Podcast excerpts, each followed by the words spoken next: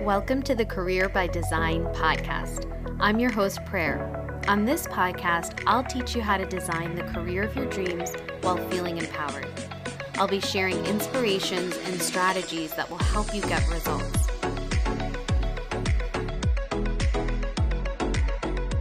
Hi, listeners. Welcome to this episode of the Career by Design podcast. I am joined today by Susan Murphy and she is just fabulous. We've been chatting a little bit before the show, and I will let her introduce herself, but I know her as a well renowned voice coach. So, with that, Susan, I will hand it over to you. Well, I thank you very much, Prayer. I'm so happy to be here.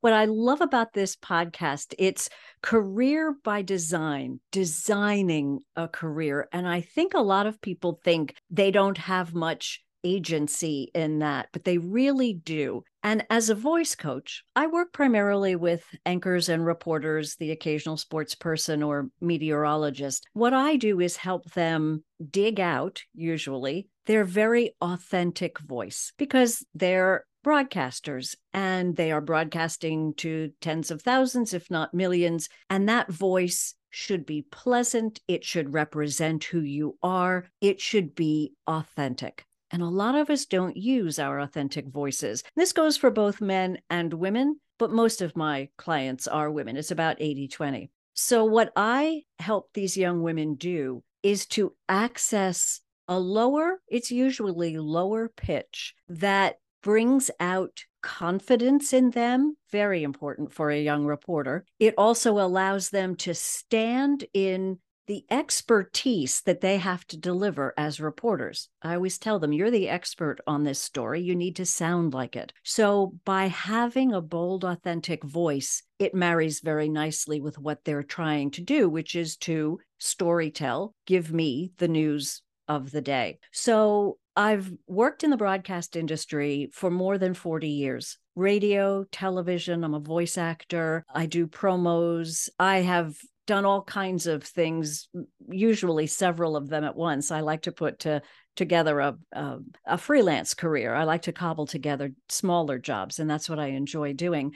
E-learning has become a very big thing that I've I've hooked into. So I decided about a year and a half ago that I thought maybe in watching television and flipping around channels, knowing that young broadcasters don't get much work on their voices. In journalism schools now, it's all about the technology, it's all about that. And voice kind of takes second, uh, it's given short shrift.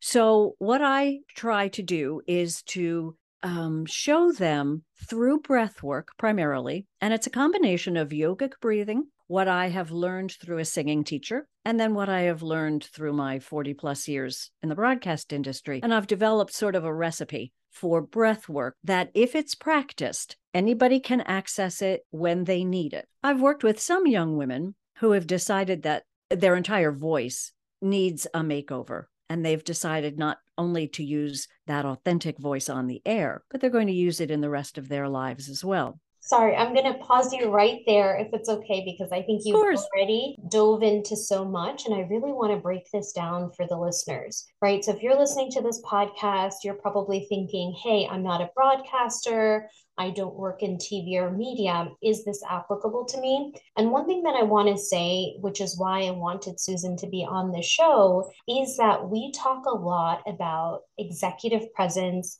personal branding, which is essentially marketing of who you are. And your voice is a big part of that, your signature voice, how you come across, how others perceive you. And that's why I find this topic so interesting. So, with that, I'm going to hand it back to you, Susan. And I would love for you to share an example. I think you started talking about that, but I would love for you to share an example of resistance because we talked about this in the beginning where maybe you've gone to a client and said hey this is why i think maybe your voice is sounding like this and how about we try something different? And i know that people are a little bit weary of that because they feel like it's not authentic. Yes, right. Uh, I get clients two ways. Either they find me through word of mouth or through my website, or sometimes news directors will send me clients because they know that I can work with them to make their on air presentation skills sound better. And sounding better is absolutely important for anybody talking to anybody whether it's to your spouse, to your children,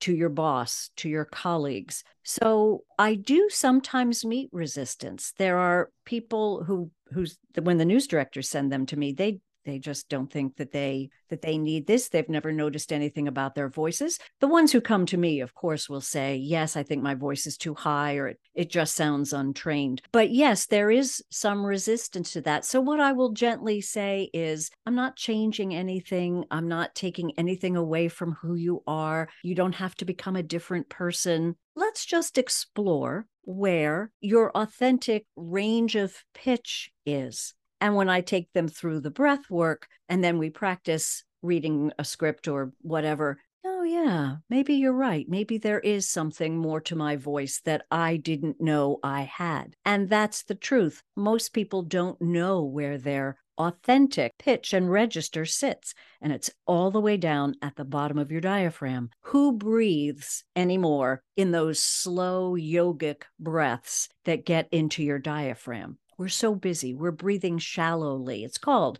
conversational breath, where we just get enough air in to get us to the next sentence. We're going a mile a minute, and the pitch of our voices is probably up here until you breathe into your belly, slow it down, drop your shoulders. And pretty soon you are going to be able to tap into the voice that is most appealing to those who listen and a voice that you step out of with confidence and into with the agency that you now have to present a paper, to tell a news story, to have a difficult conversation with that spouse. That authentic voice is important every which way to Sunday to everybody. So, why do you think it is that a lot of women are not using, you know, this voice that is deeper, richer, and sometimes we find a lot of women, like you said, they have this certain other quality to their voice. Why do you think that happens? I know we were chatting about this during, you know, before the show a little bit, but what is your personal opinion around that?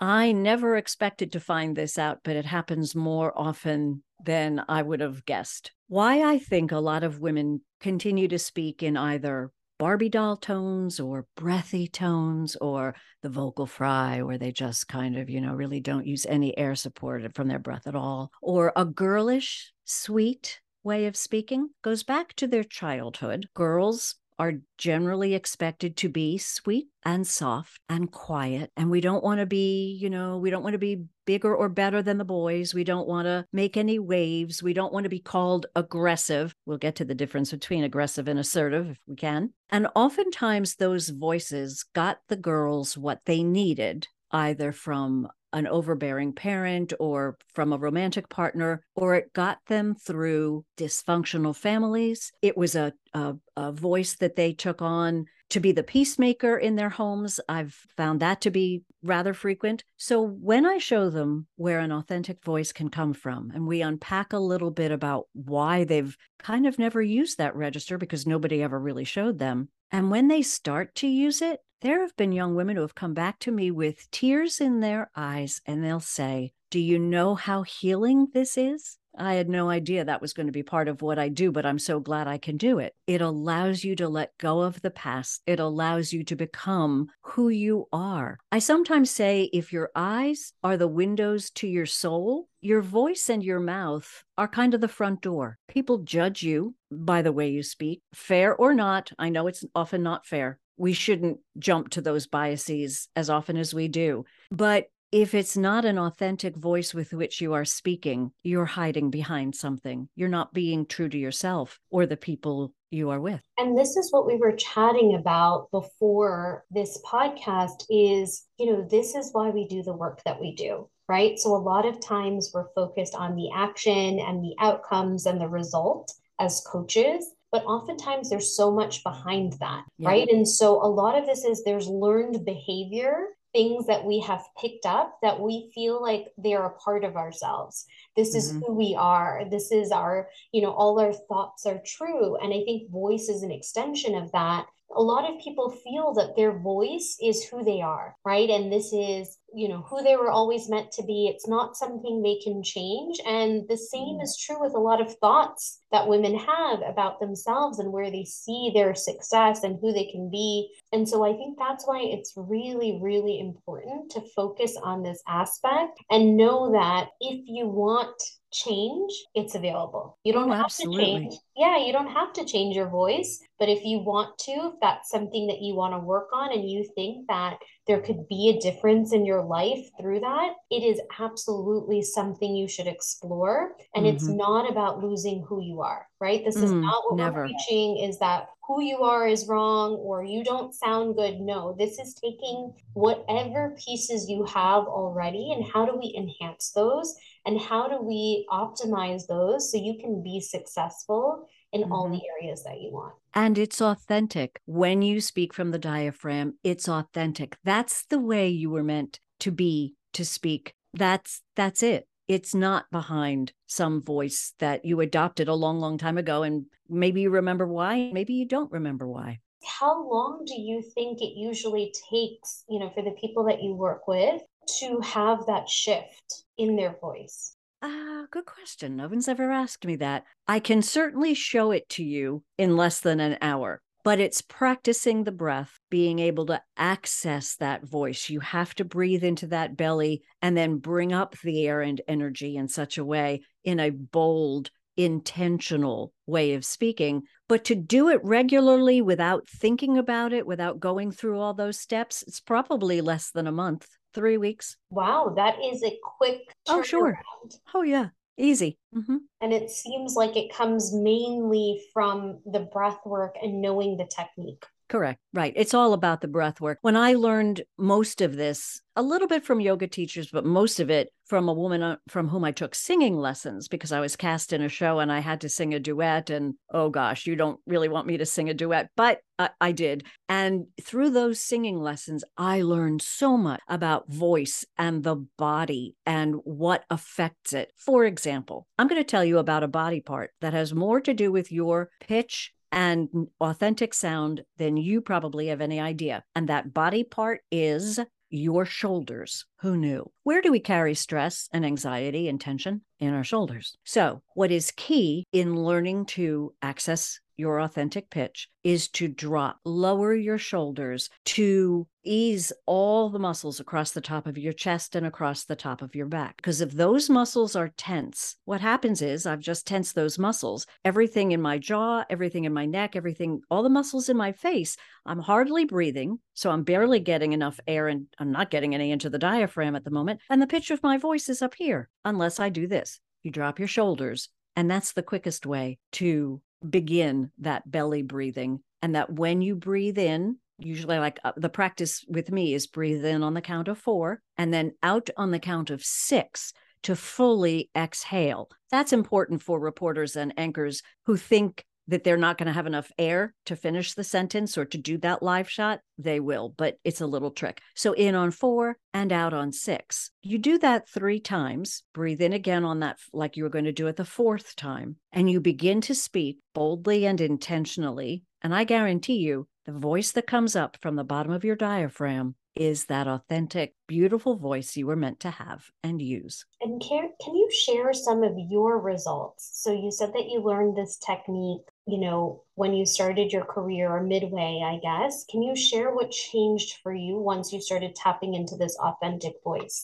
I was I was blessed with a lower than average voice to begin with and it really wasn't until about 25 years ago through those singing lessons that I became very much more aware of the mechanics as to how, of how all this works. But what changed for me and what comes along with mastering that breath is not just an authentic voice, but by mastering that kind of breathing and activating your parasympathetic nervous system, those breaths are clarifying. Those breaths put you in a better frame of mind. If it's a busy day in the newsroom and all hell is breaking loose and you don't even know what to do next, sit for 30 seconds and take three breaths in on four, out on six. And by the end of the three breaths, suddenly you'll go, yeah, I need to go edit that tape right now. So the breath work really informs the everything you do in your body. I don't think it's a coincidence that the diaphragm, which is attached to muscles at the bottom of your rib cage,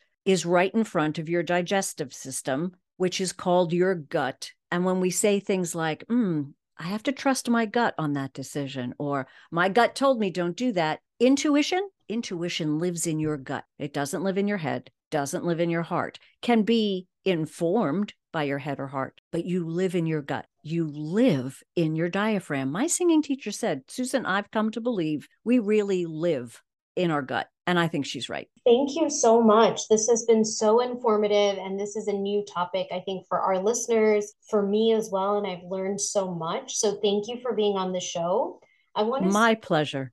I want to see if you have anything that you'd like to leave our listeners with. Is there beyond the breathing techniques that you shared? and focusing on the breath work, staying with your gut and your intuition, are there other things that you want our listeners to know about finding their authentic voice? Remember when you're speaking to anyone to pause occasionally. We're so afraid of dead air, we're so afraid of the silence, and we shouldn't be. Taking a pause allows you, the speaker, to take in another breath and maybe start to think about your next sentence.